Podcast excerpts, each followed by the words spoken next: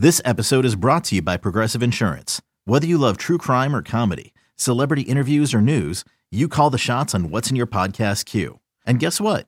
Now you can call them on your auto insurance too with the Name Your Price tool from Progressive. It works just the way it sounds. You tell Progressive how much you want to pay for car insurance, and they'll show you coverage options that fit your budget. Get your quote today at progressive.com to join the over 28 million drivers who trust Progressive.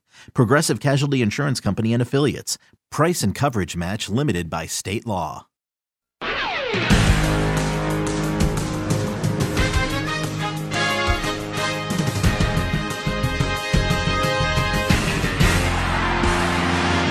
Hey there, it's Gary Parrish. It's Wednesday, March 4th, 2020. Welcome back to the CBS Sports Eye on College Basketball podcast, where we sometimes discuss camel fighting and leaky black. Matt Norlander is here with me, and it's been an interesting past couple of days in the sport. Coach K told his haters to suck it. Maryland blew its lead in the Big Ten standings. Michigan State beat another ranked team on the road after trailing by 15 points at the half. Snacks buried a three. Texas beat Oklahoma at the buzzer. We're going to get to some of that, not most of that, before we're done. But I wanted to start with a surprising result in the SEC. Kentucky lost at home to Tennessee on Tuesday night after leading by 11 points at the half and by 17 points with roughly 17 minutes to play. So uh, let's start there. It was a historic development on some level because UK entered with a record of 129 and 0 when leading by double digits at the half under John Calipari. Now the Wildcats are 129 and 1 in such situations. Norlander, in the spirit of full disclosure, I was sleeping on a plane last night with no Wi-Fi.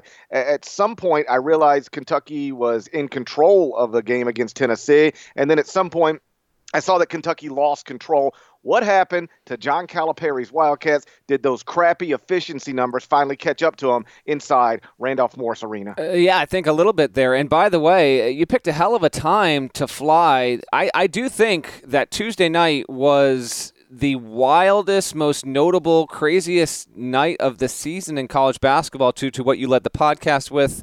Uh, in addition to just random stuff that we're not going to have time to get to, like Cincinnati fans, great win, uh, rallying without Jarron Cumberland to stay alive for the NCAA tournament. It was. Uh, it was a nutso night there um, in many different ways, and Kentucky losing, Kentucky losing the way it did was a shocker. I'll be uh, completely transparent here. I missed the rally, so I had.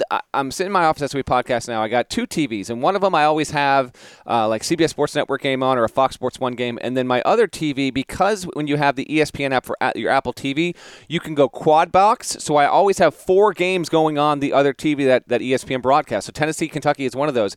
But as that's all happening, I'm trying to watch all these games, the Josh Spidell stuff, which we'll get to in a little bit uh, completely blows up. And I'm also working on the court report and a lead with Michigan State and. Tom Izzo and Cassius Winston. So I'm trying to write with all that stuff going on. And then I look up, and out of nowhere, Tennessee's got the game within six. And then I did lock in on that. Defensively, they completely collapsed. I mean, it was bizarre. I think probably aberrational, but what you mentioned there, I think has a little bit of credence. You know, the, very nature of predictive data, and when you look at these rankings like KenPom or Torvik or Sagarin, and pick your BPI, whatever you want, pick pick any flavor. There are 1,700 of them. Um, it just basically shows that if you are if you get you know 23 25 27 games deep um, sure that you're capable of of going against what your numbers have suggested for two three months but kentucky fans and you and i have been i don't know frustrated maybe kentucky fans were frustrated. We were uh, a little befuddled because we've seen kentucky look so good as of late here. But on the whole this has not been a top 25 level team according to the predictive metrics. And the collapse on tuesday night was an indication of that. Now john fulkerson Shouts to Fulky, I guess his name uh, they call him. They call him Fulky. He was awesome. He made Nick Richards look terrible. It was one of Richards' worst games of the season. I do think there's correlation with that. And then um, Hagans was bad. I mean, he was he was a problem. Uh, just a, a, lot of bad shots, three turnovers. Um, and Hagans is a guy that needs to be a top three player on that roster. So in a nutshell, that's it. But the rally was insane, and it also I got a little bit of blowback on a previous pod when I mentioned how like the Evansville loss, it's a seed bump. It just is. Um, this is also a seed bump. Like Kentucky, I think has no shot at a two seed now. Even if it wins out and wins the SEC auto bid and wins the, the SEC tournament, I think its ceiling is now at a three because of this loss. You know, with 17 15 remaining in the game, it was 48 to 31 And I believe from that point forward, Tennessee outscored Kentucky 50 to 25. 50 to 25 over the final 17 14 of the game. Tennessee ends up shooting 53% uh, from the field. And afterward, John Calipari, when asked about you know what happened, he said the game got physical and we couldn't compete. What just reminded me of of back in the days when I covered John on a daily basis. Um, he his explanation for losses more often than not are rooted in if we'd have just been a little tougher, we'd have been fine. Like if we'd stopped being p words, we'd have been okay. Like that's his explanation usually, and it it uh, so I, I I wasn't surprised to see him um, uh, go that route again last night. Uh, I, I, didn't see the game. I, I, was on an airplane. But, you know, when you get outscored 50 to 25 in the final 7 15, 7, 17 14 of a game, uh, something undeniably went way, way wrong. You know, Kentucky was an eight and a half point favorite uh, in the game. And so when you're an eight and a half point favorite in the game against an unranked team at home and leading by 17, you know, with less than 18 minutes to go, um, you know that's a that's that's a bad bad situation. They dropped seven spots in the net, four spots at KenPom. They dropped five spots to number eleven in the top 25 and one, and their resume is now the seven and three in quad ones, five and two in quad twos, which means they're 12 and five in the first two quadrants with that quadrant four loss to Evansville. And for whatever it's worth, the UK is now 30th at KenPom, and I just went and looked this up earlier today. Um, in the past three seasons, nobody that finished, and I know we don't have the numbers like based on this day at this time. Just bear with me. Uh, what I'm about to say is true, even if it's a bit flawed. Nobody that finished top 30 at KenPom in the past three seasons got anything better than a five seed in the NCAA tournament. Now, I, I think Kentucky would be better than a five seed right now, even at 30 at the KenPom, but they are probably going to be seeded lower than the fan base wants or thinks based on the fact that, yeah, um, they are outright SEC champs, uh, but the resume is um, is taking a little bit of a hit, and there's some blemishes there that are not not impossible to overcome, but they're things that hurt you on Selection Sunday. Yeah, I think right now, okay, so Kentucky's final game of the season is at Florida on Saturday. That just become like, of course they can win, uh, but Florida is going to be favored to win that game. Uh, there's no doubt about it. And the Gators actually, as we record this, they're going to play at Georgia here Wednesday night. they should. They, Florida better win that game. Um, but so that's an intriguing matchup between the Wildcats and the Gators this weekend. And then you have the SEC tournament. And um, historically, we have seen that the SEC tournament, by nature of when it concludes on the Sunday afternoon of Selection Sunday. Um, Kentucky has received no tangible seed bump as means of winning the SEC tournament. And I think there have been some years where that has been uh, incorrect. Maybe they would have been. I'm just this. These are total hypothetical seeds, but maybe they would have landed on as the best three when they should have been on the two. This, that, or the other. Kentucky fans and Calipari have been very vocal about that. But also, it is just one or maybe two games in what amounts to, at that point, 32, 33, even 34 games worth of a sample size. So it shouldn't have too much overwhelming uh, influence there. But the point I'm making in regard to where Kentucky will be seated eventually, and I'm going to guess UK lands on the four line. I'm just going to project out here at 24 and six right now. I think it's going to take one more loss before Selection Sunday, and I think that'll st- I think that'll still be good enough to get them on the four line. Um, you can look back, Kentucky fans, and say the the Evansville home loss, uh, the neutral to Utah, and then this Tennessee one was uh, were the biggest reasons why. I will give Eve, Yves Pons a shout, by the way, as well. Uh, he was three from three from three point range. He is a future NBA player. Uh, he's a junior. He's going to test the waters. Tennessee is going to be super dangerous if Pons opts to come back next season because he's a defensive menace. I think a top 20 defender in the country.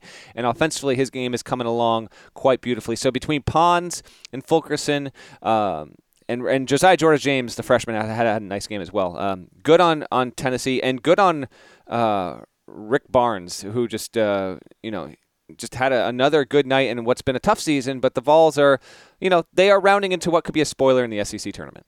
And, you know, keep in mind, whatever Tennessee brings back, they add to it a top five recruiting class in the country, featuring two five star prospects, Jaden Springer and, and Keon Johnson. So Tennessee's, um, it, has been rough. You know, they lost uh, Lamonte Turner early in the season. That's tough. I think Rick talked about it last night after the game. Just like, you know, we, it's a hard thing to do to lose a player of that importance mid-season and try to adjust on, on the fly. And so it's been a, a, a bit of a struggle. Like Tennessee is not going to be uh, in the NCAA tournament, but if you bring back enough good pieces and then you add that recruiting class, uh, they've got a chance to be really good. If I were seeding the NCAA tournament right now, I would have Kentucky as a three seed uh, based on where I have them in the top 25 and one. I think ultimately, uh, you're right. It, will be a, a, three or four. You know, it, will be in that range. I don't think they'll slip further than that, mm-hmm. even with a loss at Florida and then a loss in the SEC tournament. I still think they can figure out a way uh, to be a, a, a, top four seed, but uh, we'll see. Let's move on. Is it time, Norlander, for Maryland fans to not start, but continue to hate Maryland? We're going to get into that next, but first, uh, check this out. Robert Half research indicates 9 out of 10 hiring managers are having difficulty hiring. If you have open roles, chances are you're feeling this too. That's why you need Robert Half.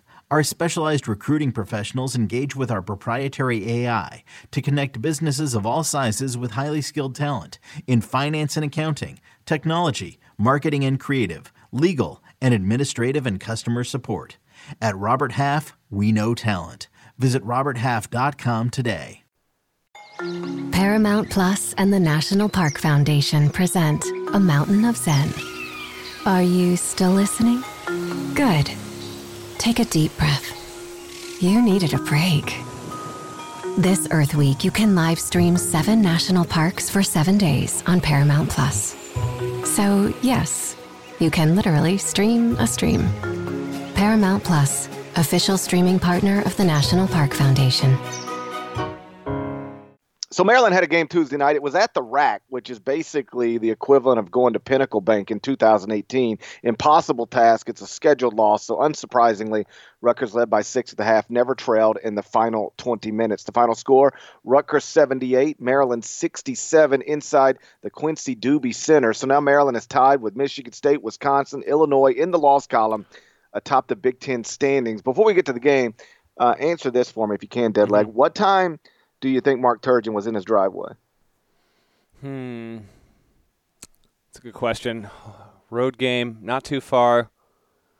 You got to figure they bust it, right? I wouldn't think you bust anywhere.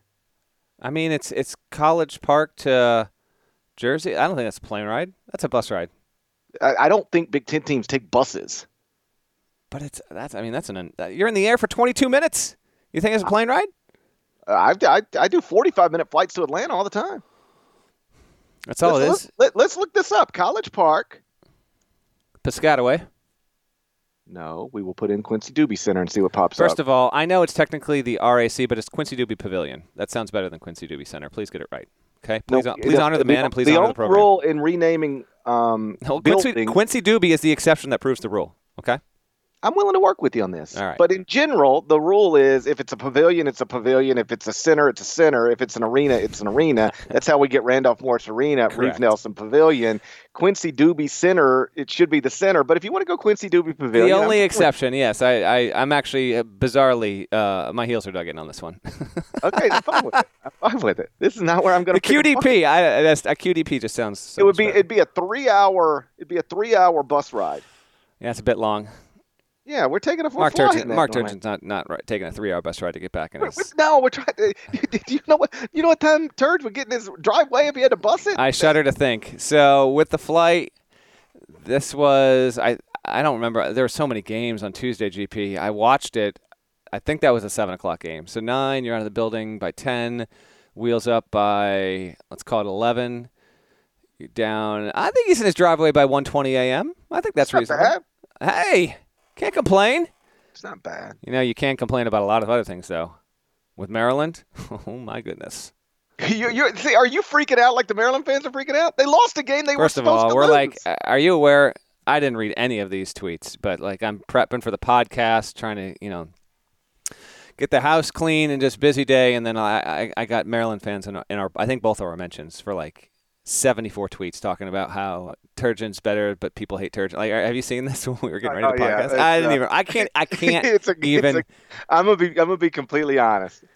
I, I don't care. they're, they're just going. See, the thing is, you get tagged. Know. Reading a back and forth between Maryland fans, you're out of your mind. no shot. That's no shot. There's That's no shot that's it's been in my happening. You guys, can, you guys can argue with each other. Like, I just, I don't, I don't need to be involved. No, not even close. Maryland has lost three of its past four. Its only win, you will recall, the um, what 15 point rally at Minnesota. Like Maryland is quite easily one or two possessions, one or two shots away from a four game losing streak, and not even being in first period in the Big Ten anymore. This team had a three game lead in the conference less than two weeks ago. That has evaporated. Um, as we sit here on Wednesday morning, Michigan State and Maryland are 13 and 6, and then Wisconsin and Illinois are tied in the loss column, both at 12 and 6. I don't have Wisconsin Illinois slates up in front of me, but I can almost guarantee you that they are playing on Wednesday night, if not maybe Wis- one of. Uh, let me help you. Wisconsin is home against Northwestern. Then they close on Saturday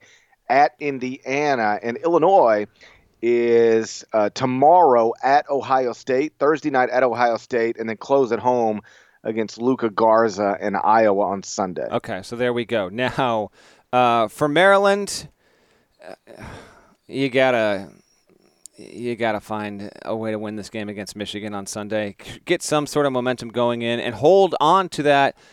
I don't know how the Big Ten. I don't know how these tiebreakers work. Michigan, Michigan State and Maryland have split now, and so if they wind up both 14 and six or both 13 and seven, and if Wisconsin, Illinois don't jump them, I don't know what the tiebreaker situation is in the Big Ten. I don't need to know. But Michigan, uh, Maryland would obviously prefer to have um, that one seed to help its its seed chances here. I also think we're gonna have a situation here where, for sure now, uh, no Big Ten team is going to be on the one or the two line. Maryland was the only ch- team with a chance at a one like a week ago. That's gone. Then it was the only team with a chance at a two. I think that's gone. I mean, maybe if Michigan State or Maryland went out, they could be there. Maybe I could see it. But I also think that's unlikely. I think that Sparty and the Terrapins and Wisconsin and Illinois are all going to lose at least one more time. Um, real quick on Rutgers. So it wins again at home because it always wins at home. I think it's 18 and one this season. It has more home wins than any team in America. Um, and it's four and nine in quad one, four and one in quad two, and three and one in quad three.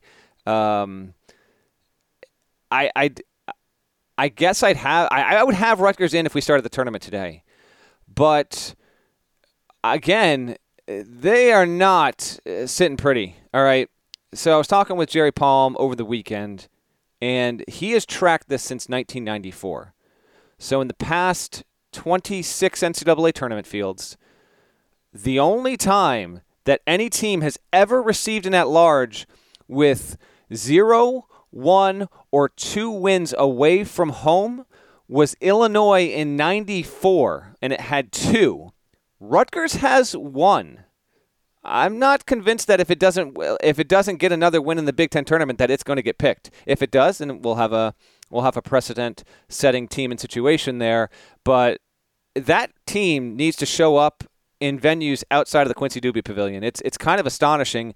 Um, it's racking up some nice wins, pun intended there, but it's still got to do some more, and it's got to do it in a hurry now um, because the the resume isn't for sure a lock. It's got 18 wins. It's 19 wins overall, 18 against D1 teams. That's what the committee will look at, and it closes out the season at a Purdue team who, oh by the way, completely curb stomped Iowa on Tuesday night. So Purdue's at large chances are still there, and we could easily have a situation if Rutgers loses at Purdue on Saturday. That's going to get Rutgers to 18 and 12 in D1 play. That will get Purdue to 17 and 14. I'd have to weigh it, GP, but uh, I would be tempted to say that a 17 and 14 Purdue team would be more worthy of inclusion in the moment there than an 18 and 12 Rutgers team, and then they're going to have to do what they got to do in Big Ten play. Both both schools, in my opinion, will need to win at least one once they get to Indianapolis for the postseason league tournament. Okay, predict it now. Rutgers is in the tournament or not? I'm pr- I will. I this didn't, I, didn't mean, I didn't mean to put you in a bad spot here. No. Uh I'll predict here's here's my prediction. Yes, in the tournament, it loses at Purdue. It wins two games in the Big Ten, and that cinches it. If it even only wins one, I think it's going to get in. But I will say yes. But I'm not. I'm GP. I'm 55-45 on that. I'm not super confident. I think they lose at Purdue and still somehow make the NCAA tournament. I'll tell you this. Okay, they lose at Purdue. They lose their first Big Ten tournament game. Is Rutgers in? Yes or no? I'd say no then. The, That's- uh, the answer is no. I, Yeah. I don't see there's. I don't think there's any way they're in if they lose their next two games. That's just me. Yeah, they they're gonna have to. You know, winning at Purdue's difficult, man. Like like Purdue's good. Like Purdue is is got a lot of losses. Purdue is good. If those two things, you can put those two sentences together. Purdue has a lot of losses. Purdue is good, or maybe I should rephrase. They're dangerous at home. They they they have beaten lots of good teams in that building this season. Trying to go there and win. Like if you can't win away from home, the odds of you winning at Purdue ain't good. Not good at all. And to circle back to what we led the pod with, if Purdue and Kentucky play on a neutral court in the middle of North Dakota tomorrow, Purdue is favored to win the game. It's registered as a better team right now in predictive metrics than Kentucky. So just keep that in mind. I know the the, the losses should matter. I get all that, but um, it's Go ahead, go, go ahead and tweet that to uh, the Kentucky fans. uh, right I'm not. I'm not. just get just get them fired up. Hey, Kentucky fans, um, uh, uh, my condolences about uh, Tuesday night's 17 point blown lead. But here's some good news: if you play Purdue in North Dakota tonight, you'd be an underdog. Go Wildcats! just use that as part of your tease for the podcast for this section. Go Wildcats! Yeah, um, but no, it was uh, listen a, a, a wild night. Again, I know you were flying, so you didn't get to see a ton, but it was it was noisy between Maryland there, um, uh, Iowa losing the way it did uh, at the at the hands of Purdue, and then Rutgers getting a win. Um, can you uh, allow me to talk on Michigan State here for a sec here because they Yeah, also just just let me put a a, A bow? bottom line Okay. on the Maryland situation. Undeniably, it's been a rough, you know, four game stretch. They're one and three past four, lone win at Minnesota, but the losses are like at Ohio State. You know, Ohio, Ohio State's a top ten KenPom team, so you know whatever. Um, then like home to Michigan State. Michigan State's obviously really good. We'll get to them momentarily. They're playing at a high level right now. Uh, you want to win that one at home. I'm not going to try to uh, dance around that. Um, but then you were supposed to lose at Rutgers. Maybe you weren't supposed to lose by double digits at Rutgers, but you were supposed to lose at Rutgers. And either way, you wake up on March 4th. This is a team that uh, was not predicted to win the Big Ten, and this was a team that started 16th at Ken Pom. Right now, they are tied for first in the Big Ten, and they're 14th at Ken Pom. And the body of work is still 13 and 7 in quadrant 1 slash quadrant 2 opportunities with zero losses outside of the first quadrant. I believe the last time i looked there were only five teams in the country with zero losses outside of the first quadrant. Uh, maryland is still one of them. So i just like maryland fans they can feel however they want to feel. I'm not here to tell anybody how to feel but like things are okay like you know like Mhm. you you were you were supposed to be a top 15 team you are a top 15 team you were supposed to finish near the top of the Big Ten. You're literally at the top of the Big Ten. Like it's it, things are okay. I just I don't I don't understand. There's a lot of fan bases that could be flipping out right now. I'm I'm not sure why Maryland fans would, ex- except like last night. I you know after the game, I get a uh, tweet from somebody, and I think it was Titus was messing around with Maryland fans maybe, and then one guy said. Um, I'm not surprised, even though Gary Parrish has been trying to tell us we're fine. I, I knew all along we had a trash coach and a trash team. and I'm just like, what? You lost at Rutgers. Everybody loses at Rutgers. It's not a, it's not the worst thing in the world, but whatever. Yeah. Uh, I, I, I, I do pick these little things that I root for. I would love to see Turge get to a, a Final Four, and uh, and then I was going to say and then bounce and find a fan base that that properly appreciates him, but I don't want to go that far with it. I would just like to, I, I would like to see him accomplish something that would maybe win some people over. That's all I mean. Real quick uh, on the on this note, I do think there's another fan base out there that is similar to Maryland in its uh, disappointment or low bar of expectation for its coach, and that team also happened to lose. We don't need to do a deep dive on this, but since you mentioned it, this did pop into my head since they both lost on the same night, and that was Marquette losing at DePaul 69-68. Uh, Markus Howard still went for 31. I don't, you know, I don't know if this is going to be a thing that like cost Markus Howard National Player of the Year. Obi Toppin still got the lead for that, but um, but I do think that Marquette fans who have been uh, the who have caught your ire in the past or vice versa, uh, that's another school there because they've expected their program to be better under Woj than it has been. But again, Marquette, like think about what you lost heading into the season. You're still going to make the NCAA tournament. All is going to be fine. I did actually have someone ask me if Marquette was in danger of missing the NCAA tournament, asking that because the team's lost five of its past six, but I just don't see that happening. I, I, I would think you're going to win at St. John's this weekend, and you'll get at least a win in the Big East tournament. You'll be fine. But yes, it's becoming a bit of a danger here. Like the Golden Eagles have been slipping and sliding, where we talked about UCLA, Providence, Texas, who we can get to, all surging. Marquette's been going the other way. Okay, so we mentioned now Maryland's 13 and 6 in the Big Ten, tied atop the league standings at this moment uh, with Michigan State. It's actually Michigan State, Maryland, Wisconsin, and Illinois, all tied in the loss column with six losses. But uh, the only teams with 13 wins right now, Michigan State, Maryland. You led your court report on Michigan State Wednesday morning. Um, what's the most interesting thing about it? Well, after the Maryland win, I mean, the Maryland loss to Michigan State on Saturday, I sat with Tom Izzo one on one for about 15, 20 minutes, and he touched on a, a few things, but he spent a, about half that time uh, revealing to me something that coincidentally came into play on Tuesday night in the midst of the heat of the game. So, Mar- so Michigan State uh, has this just absurd rally, uh, relatively speaking. Penn State, I think, blew a 19 point lead. It was at the at its greatest margin. It was 19 points.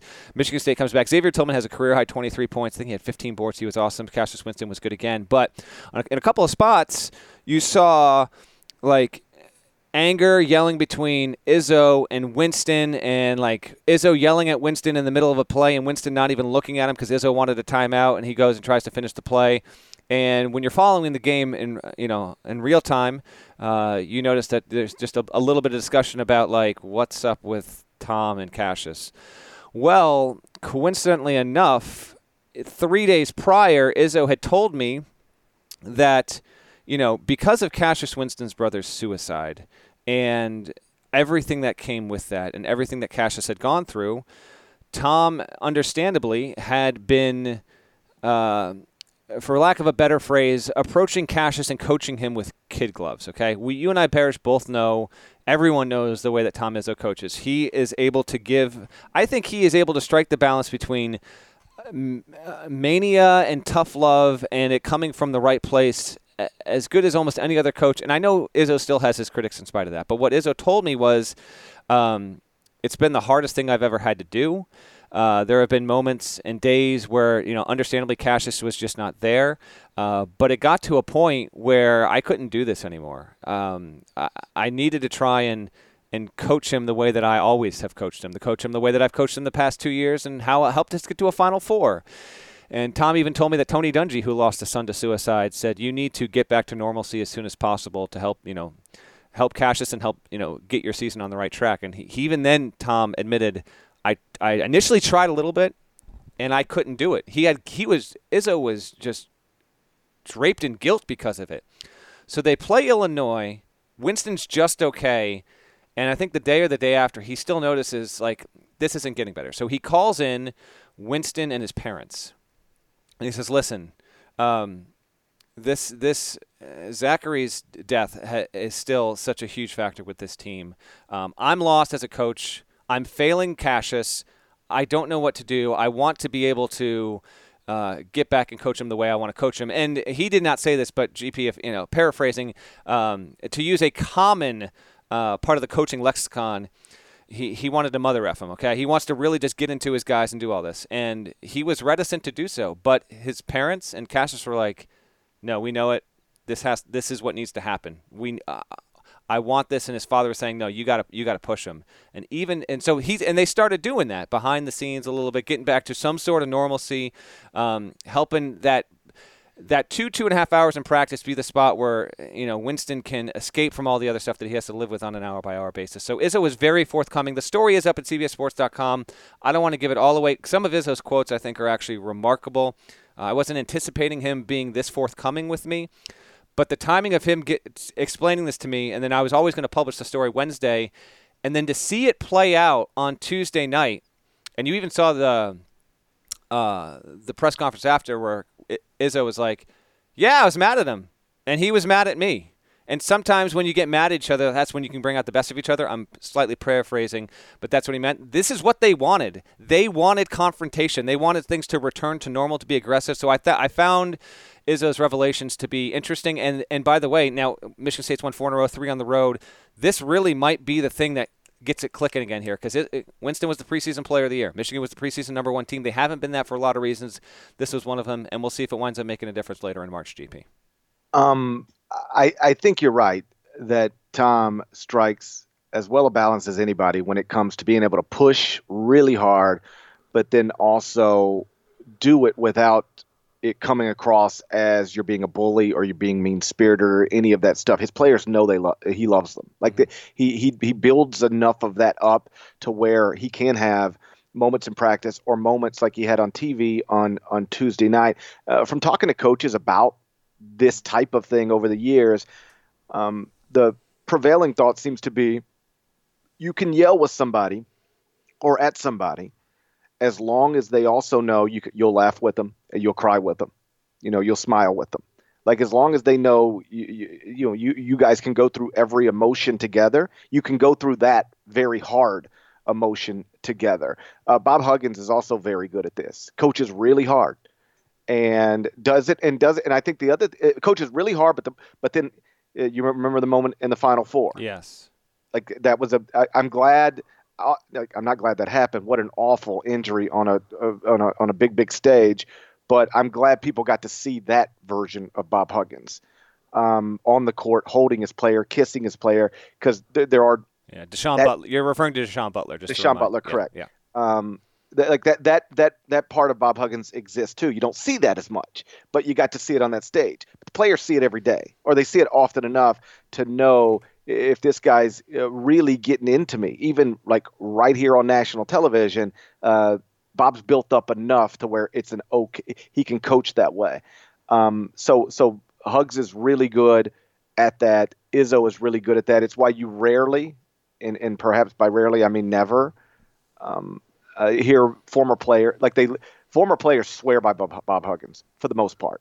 Uh, former players swear by Tom Izzo uh, for the most part. And I think this relationship that's obviously tough um, that that that uh, Tom and, and Cassius are going through right now under unimaginable circumstances is a great um, a, a, great example of that.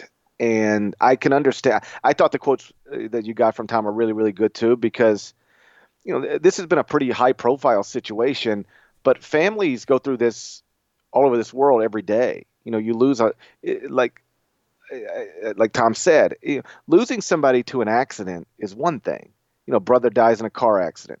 Brother dies, um, even if brother dies of cancer or you know some. It, it, all of it's awful and tragic. But a brother decided to take his own life. You start to question yourself. What did I do? What could I done? Should I have done more? Should I have answered that phone call? Um, it, it, can really wear on you. Like if your brother dies in a car accident, you don't. I, I, don't assume you think it's your fault, unless like he was drinking and driving, and you could have taken the keys and you didn't do it and whatever. But like that, that's an accident. Um, brother dies of an illness. That's that's not on you. Um, brother dies of suicide. Even if it's not on you, eh, there's got to be something that makes you think you could have done more. And so when you've got a player going through that in real time, this isn't an off-season tragedy. This happened right, you know, right in the middle of the season, mm-hmm. and you're trying to recover from that. I can understand how you. I think the way Tom put it is you coach with kid gloves. Like you don't want to push him too hard because you know he's already going through yeah. hell, and yet ultimately, um, to get the best out of him as a basketball player, and by extension make your team what it's supposed to be, you got to figure out a way to do it. And it looks like they've reached that point, and I don't want to start connecting too many dots yeah. But it is undeniable Michigan State is playing its best basketball of the season. Yeah, no doubt about it. Just a couple quick things. It, I want to just spring off what you said there, GP, uh, before we move on. But um, the, the, Cassius Winston is not someone whose general disposition and demeanor is is fiery. He is uh, he is savvy, intellectual, cheery, just um, everything about it. But you nailed it in that um, having having that natural mentor pupil coach student confrontation has been an alchemy that has led to Michigan State being uh, at or near the top of college basketball almost every single season for basically 23, 24 years since Izzo has been there. I wanted to share one quote in the story, and there are plenty more, but um, this was the one where Izzo was getting the most emotive with me when he said, quote, suicide is so much different than an accident, which you just alluded to. He said an accident is one thing. Suicide, he's blaming himself. Mom's blaming herself. It's been every day. Every day, try to get him through practice. It's been three and a half months. It's gotten a little better. But they were so close, and he's referring to Zachary and, and Cassius, of course. He says, it's almost like when he has a big game, like when he got the assist record is a ref- referencing when when uh, Cassius set the all-time uh, Michigan State assist record earlier this season. He said that was a tough night for him. His brother's always there to watch those things. So with as much joy as it was, there was that. The other day was his birthday. They always had a family function on all their birthdays. The family's like this, and when he was doing that, he was white knuckle squeezing his hands as he's explaining it to me. So he said, I called him at 7:30 in the morning. I said, "All you are you all right?" End quote. There was also this that's not in the story. You know, obviously having uh, Zachary going through things with with mental illness, um, every day someone in the family would call Zachary just to check in, say hello. Um, and it was not Cassius Winston's day to call him on the day that Zachary took his life. It was not his. He called him almost every day anyway, but it was not his day. And uh, but that is still something that Tom shared with me that still obviously sticks with him. And and why wouldn't it? Of course it would. So when you understand more of of what his parents, Cassius, his other younger brother are, are going through, how that affects the team. It is, um, you know, it's been a constant thing. We've moved on. We, we talk about all these stories in college basketball as we should, but they live with it every single day. And I want to commend uh, Cassius more than anyone. Izzo had to have the guts to actually call in the family and have that conversation. But for Cassius Winston and his parents to say, no, like we realize the dynamic that's here and the one we want, and we need to get back to like you coaching me aggressively and the way that I know you to do it. Um, he could have easily and might have been better if he said, "I don't want that," but he did want that, and they seem to be benefiting from it. So when you watch Michigan State going forward, just keep in mind um, that part of it, and seemingly, hopefully, they've turned some sort of corner, at least in a basketball sense, and if not in a coach-player sense. Yeah, and uh, Michigan State closes the regular season on Sunday with a home game against Ohio State. If they win, they will be guaranteed at least a share of the Big Ten uh, title, and that will be obviously Cassius's senior day. Yes. So it'll be uh, uh, quite a scene yeah. there inside uh, the Z-Bo Center. All right, I, I, like it. I like it. Zach Randolph yeah, Center. no, I like Z, but Z-Bo's good though. I like Z-Bo. Yeah, I like. I love. I, I actually I, thought you were going to go. Uh, you, all right, how about Drew Neitzel court then? Because I thought you were going Drew Neitzel, but Drew, Drew Night. I'm loyal to Z-Bo. He's a fellow Memphis. Understood. All right, no, give Neitzel the court. That's fine. So it's at Z-Bo Center, Drew Neitzel court inside Z-Bo Center. Coach K told his haters to suck it after Duke beat NC State the other night. We're going to get into that next, but first, let me tell you about Coors Light. It's March, which means your favorite men's college basketball tournament is here. There's nothing like the nonstop, unpredictable excitement of March hoops. And there's also nothing worse than being stuck at work while your friends are taking in the action at the bar. You know, life, it's a lot today. It forces us to always be on, but every now and then it's important to just stop, crack open a Mountain Cold Coors Light, and chill. So when you choose to turn off, choose the one beer that's made to chill. Choose Coors Light. It is estimated that companies lose four billion in lost wages paid to unproductive workers in the first week of the tournament alone. Because when that first tip off happens, we're all we're all thinking the same thing. I'd rather be watching the games at the bar than sitting here at work, which means the tournament is the perfect time to take a much needed break from work and enjoy the endless action with a mountain cold Coors Light. It's the official beer of working remotely. So this March, Coors Light wants you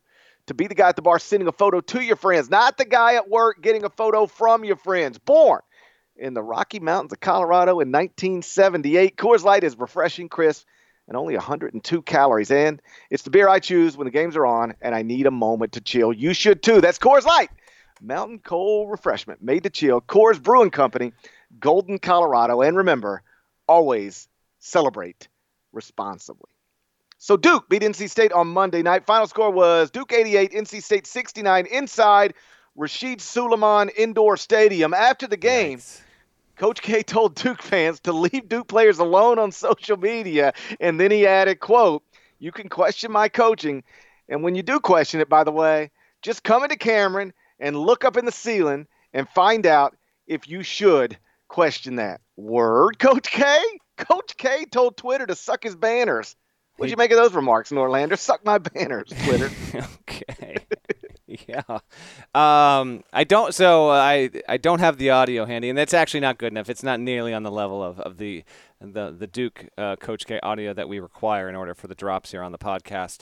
But he said it so this would have been I don't know if this was after his press conference or before, but with so many of these coaches, they have um, they have deals where after games they speak on local radio, um, and it's just part of the gig. The game ends, and then they go talk in the locker room with their teams, and either they go to the press conference or they do the, the radio show. So this was uh, on radio, and it wasn't in, fr- in front of a, bunch of media members. It was just it was merely only in front of uh, the two radio hosts there. So um, I thought it was accurate. I mean, he's basically he's echoing what we just are going to hear from coaches, I think, on a weekly basis at this point. He's saying, don't go to my players and bitch about what you're going to bitch about in terms of me or the program. They're just they're just young kids, um, and there, there's no stopping that. Uh, but maybe if he says it, it has some sort of impact on 10% of the population that would have otherwise gone to Twitter and at mentioned Tre Jones or Vernon Carey Jr. or Matthew Hurt. That's fine, whatever keep Jordan Goldwire's out your, name out your mouth is what I think he's trying to say. And then he's saying, uh, and if you are going to criticize, if you're going to criticize anyone, criticize me. And if you're going to do that, uh, why don't you step into my joint here? Uh, I will never call it Rasheed Sulaimon Indoor Pavilion. That's absurd. There are like 74 different players you should have picked, including one Rasheed who did not transfer out of Duke. He didn't transfer out of Duke. He got kicked off the team. First ever Duke player, only Duke player oh, to ever be dismissed from the Duke men's this is not a Brandon Davies situation. anyway, Sulaimon Indoor Stadium. He's saying, "Come look at these banners," and he's right because when it comes to this, he's uh, he's above the criticism there. And oh, by the way, Duke wound up uh, rallying in that game and winning easily. It splits the season series with NC State to uh, avoid complete disaster. Now, yes, it has the home finale uh, against UNC on Saturday. Here's uh, what I find most interesting about this because we've had a couple of these uh, stories in sports, in basketball, um, over the the past week. Because here's the thing, who who is Coach K even talking to? Nobody. Who's questioning his coaching? Like it wasn't like we did a podcast after they lost um, at, at, Wake Forest and we're like, all right, we need to talk about Coach K's coaching. You know, like nobody does that. Mm-hmm. I really don't think any reputable, per, any real person who you know matters in the world of saying things out loud is questioning Coach K uh, in his coaching. Like I don't think they, uh, they, they, they, they, the B block of Get Up the other morning was about Coach K's coaching. So he's very clearly, I guess, responding to exactly what he was saying. Social media, which means even Coach K is sensitive to what, you know, relatively speaking, a bunch of nobodies on social media think and say about him. And it comes just a few days after um, Ja Morant got like 27 points, 14 assists in a win over the Lakers Saturday night, and afterwards shouted out a 35 year old hotel salesman on Twitter. I didn't realize. I didn't realize we knew the dude's occupation. Continue. Oh yeah, his name's Daniel Greer. He works for Drury Hotels. Okay. and, he, and he like um, my friend Jessica Benson, who works for um, Local 24 in Memphis, she had tweeted after the Grizzlies lost to the Kings on Friday night. She had tweeted something along the lines of, you know, I, this was a lot more fun when the Grizzlies won because they were on a five game losing streak after that. And this Daniel Greer, this 35 year old hotel salesman, he tweeted, you know, I like this a lot more when Ja had that fire. He's, he got no chip on his shoulder anymore. And Ja Morant replied to it with the crying, laughing emoji and then went out and, and balled out against our king and savior LeBron James and the Lakers. And then in the post game interview on the court, said, I want to shout out the guy on Twitter who said I didn't have my fire. That this one's for you. You motivated me. And so like it's Ja Morant's out there pissed off and bothered by just a random guy. And it's it's a it's a, a it's evidence that we are living in times unlike any other times. Because if you go back 20 years, the who could really question Mike Krzyzewski's coaching or the fire inside somebody like Ja Morant? John Feinstein. Okay, there would be a, a, a, columnist. Okay, a columnist would have a voice and a platform to do that. Perhaps a radio host would have a voice and a platform to do that. And maybe somebody on TV would have a voice platform to do that. And that's it. You know, they like message boards weren't a thing. Facebook wasn't th- a thing. Twitter wasn't a thing. So even if somebody was actually questioning you as a coach, unless it's somebody from that very small umbrella I just um, I just presented, you wouldn't even know that that's happening. But now you really could know that it's happening because Twitter, combined with Facebook, combined with, I guess, every other social media outlet, uh, provides literally everybody who wants a voice to have a voice. Now, this is where it gets a little confusing.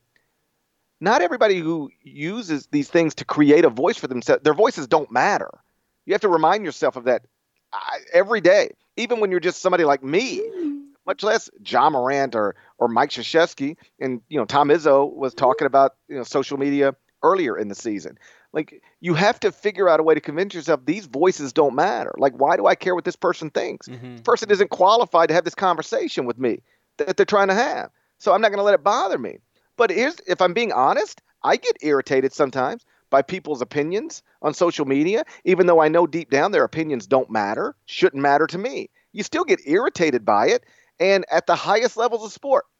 Ja Morant's a multimillionaire about to be rookie of the year, leading the franchise to the playoffs. Mike Krzyzewski is the GOAT, and they still get so irritated by random opinions from mostly anonymous people that somewhere they're motivated to not just um, they're motivated to not just think about it, but even publicly acknowledge it in sometimes passive aggressive ways. I think that this also, and I've had a few conversations with coaches this season. I actually think to mention Izzo, he's brought it up in press conferences, uh, and we talked about it in a, in a, segment on the podcast within like the past month.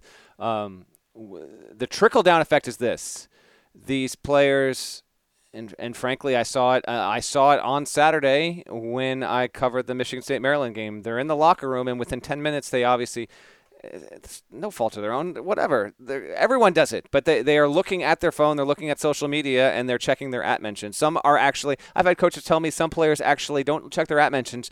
They type in and search their actual name to see what people are. You're not even going after the player in those examples, okay? You're just, you are a, a fan or a critic or whoever, and you are tweeting out criticism or praise of the player and not even, and not specifically bringing it to their attention by uh, mentioning their handle in it.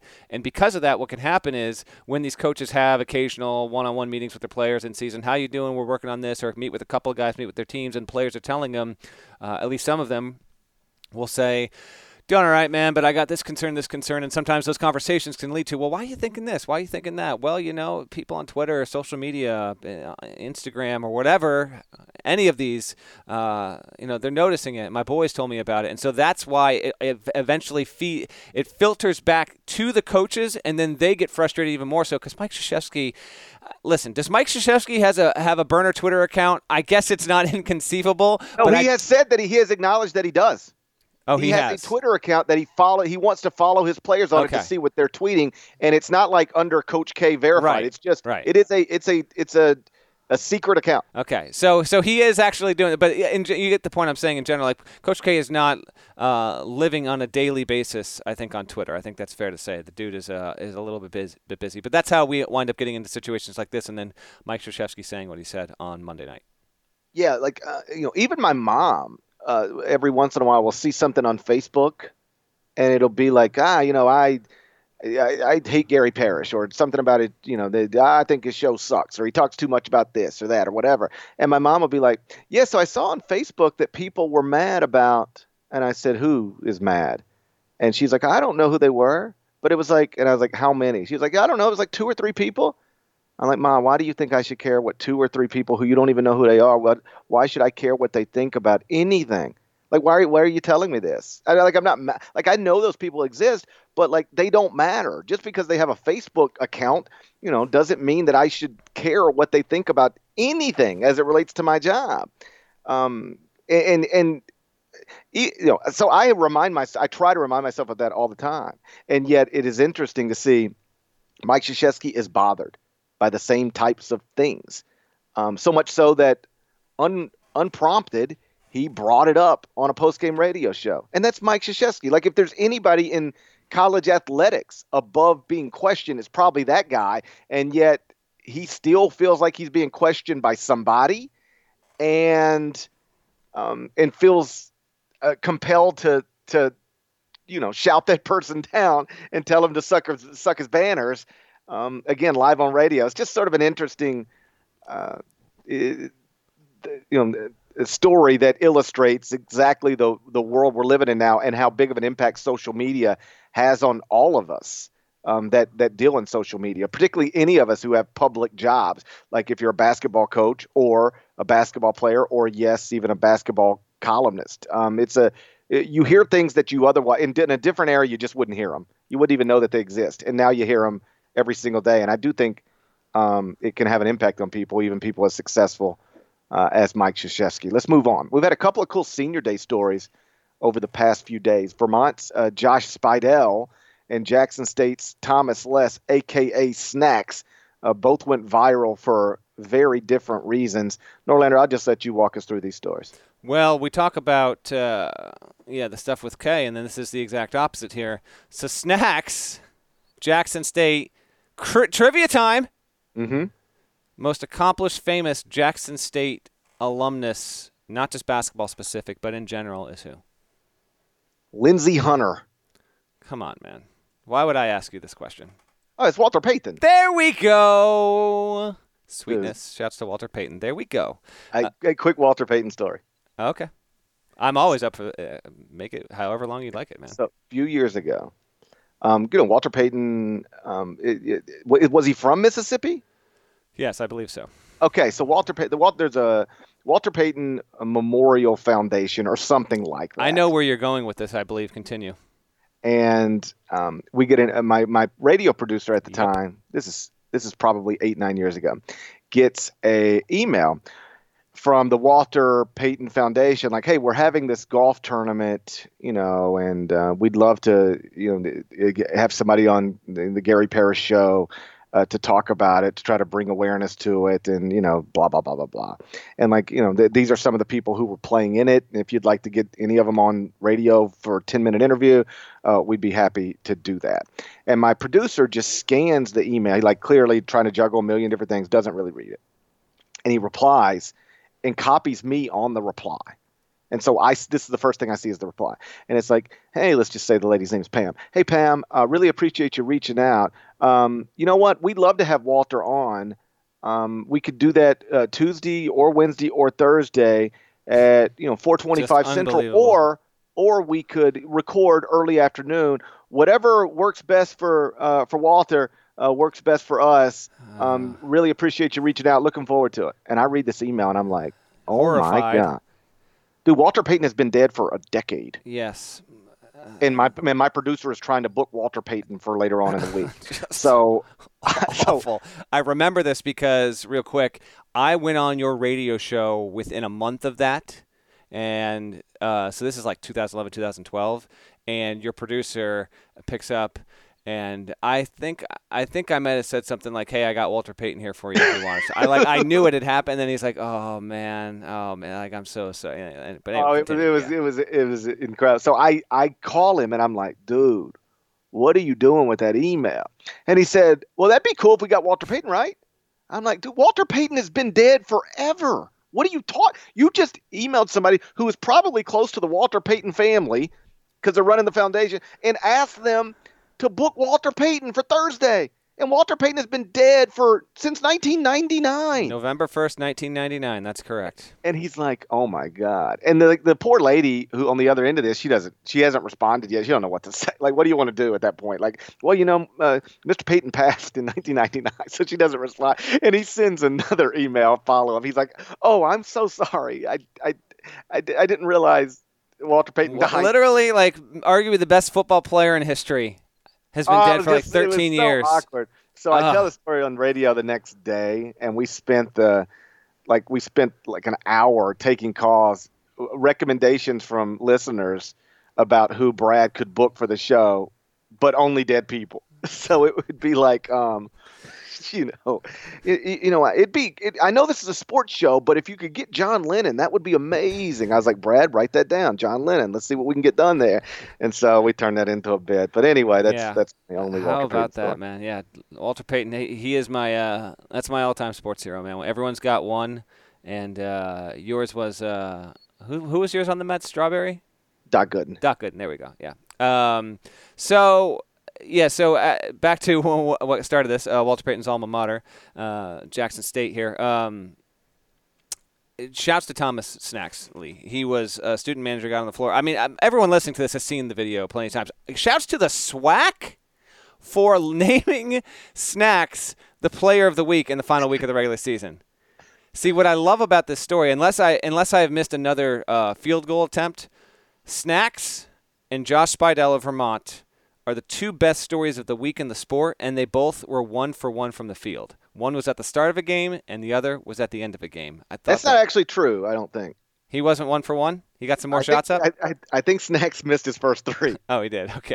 Well, the way the video is edited, it looks like Snacks got into the game and then buried one from 28 feet. Yes. When I read a little more about it, like Snacks was 0 for 3 to start. Okay, never mind then. All right, well, whatever. We just keep rolling with it here. But that was uh, it was an awesome moment because he's a student manager. What I thought, I don't know if you thought this as well, and I did a quick, I did a quick research thing to find out that it wasn't the case. Do you remember the Vine from like five, four or five years ago with Taco Fall?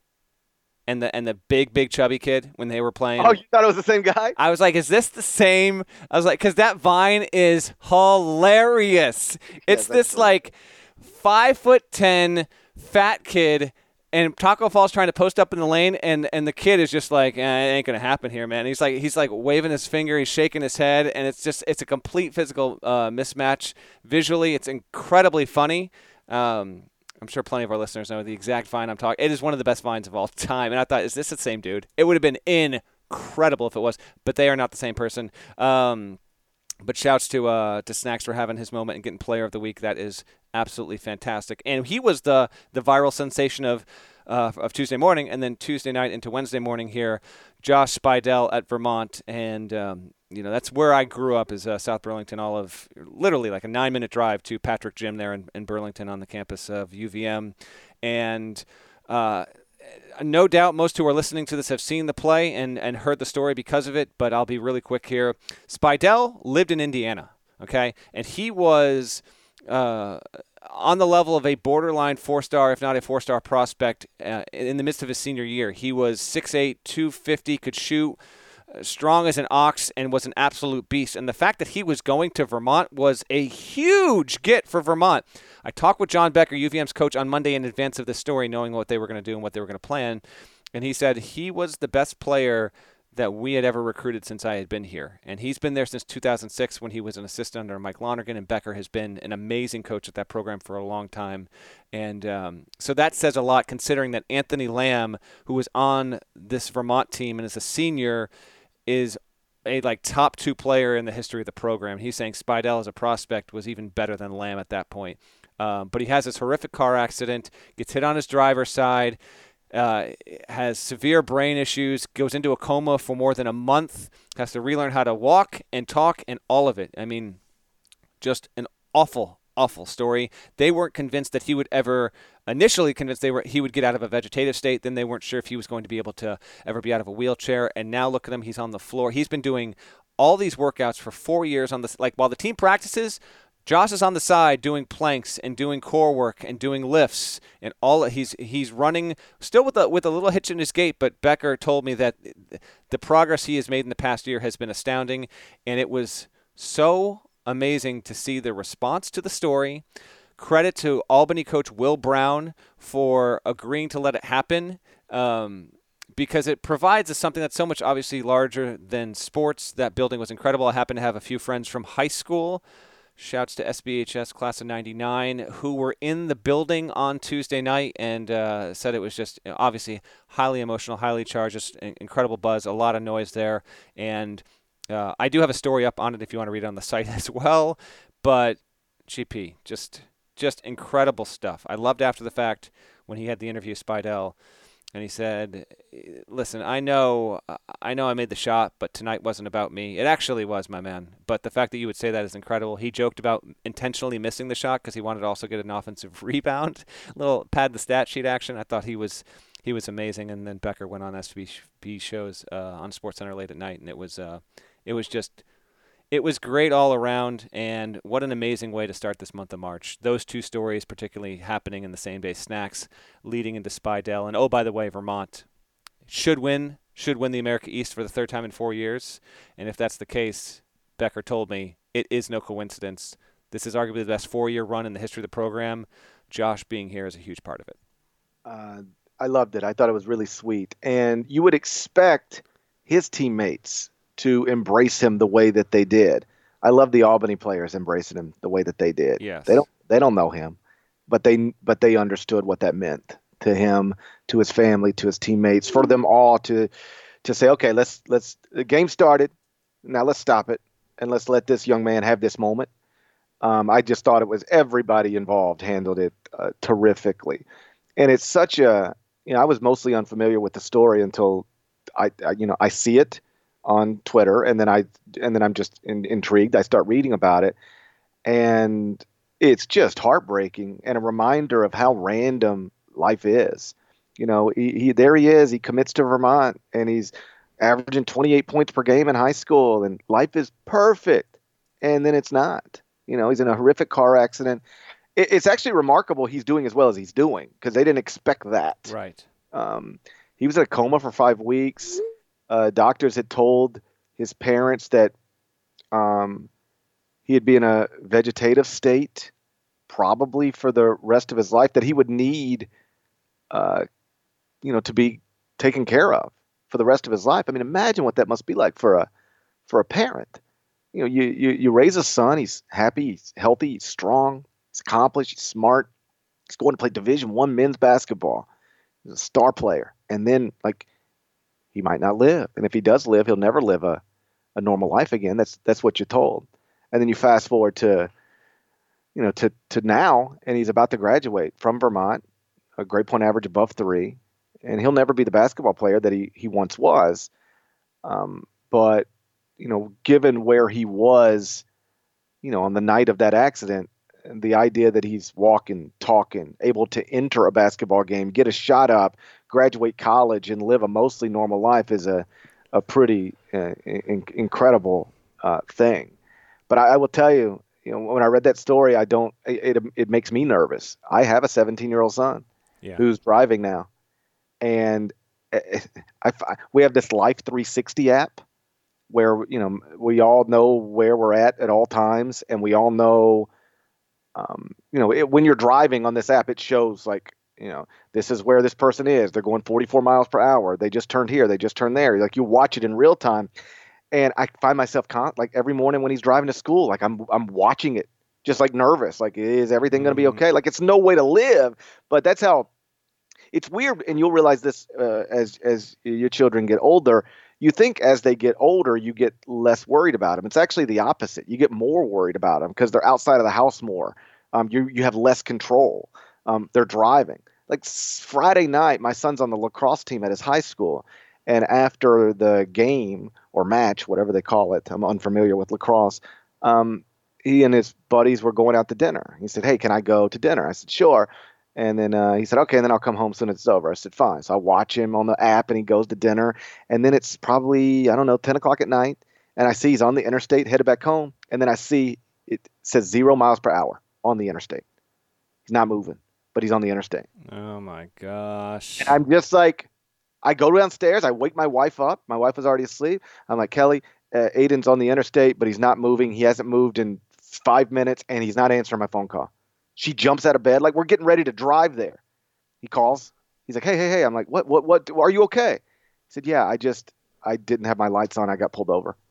That was so it was oh nothing. My, yeah, but still.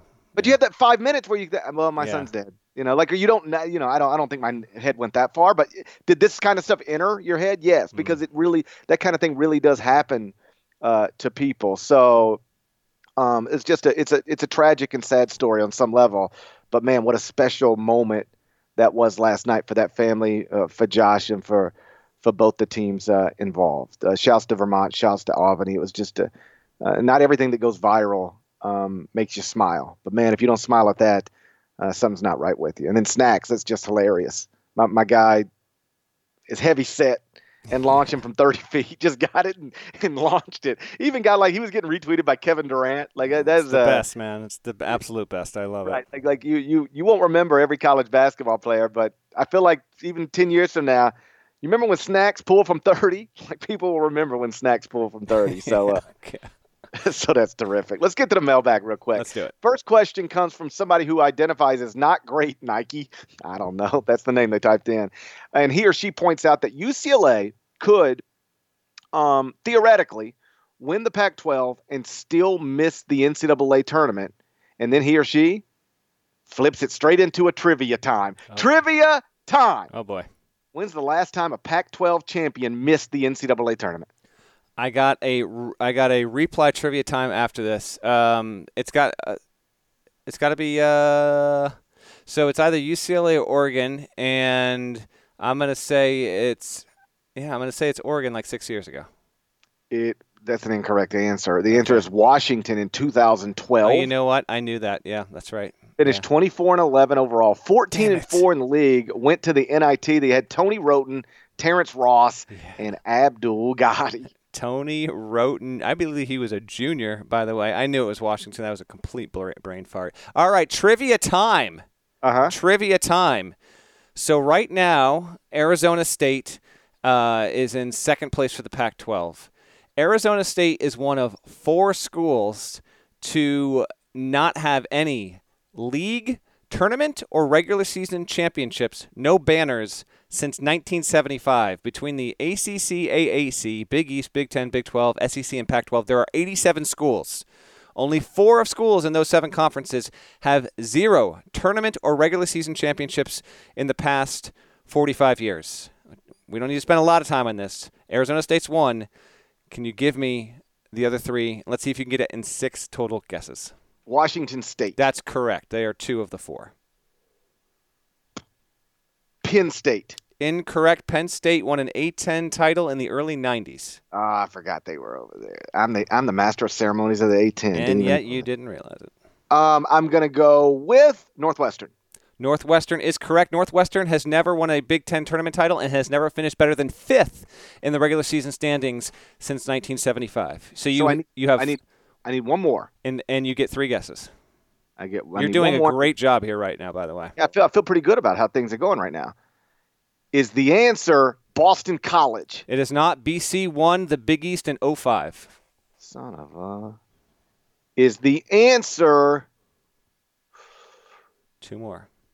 Ole Miss? It is not Ole Miss. Ole Miss won the SEC tournament in the past 10 years, but they are close. Yeah, that's uh, my man Marshall Henderson. Yeah, exactly. Shouts to Marshall Henderson. That's exactly when they did it when he was on the team. Um, This the, the last one is tough. It's it's not tough historically, but it's tough within the context of uh, this season and recent seasons. okay.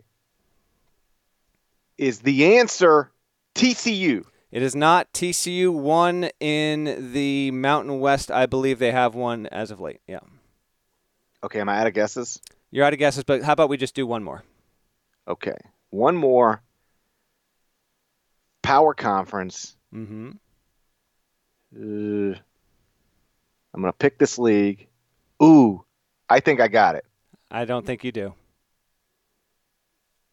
Is it Nebraska? Nebraska won the Big Eight, Big Eight uh, conference tournament in 1994. That sounds made up. It's not made up, but it's the only one they got.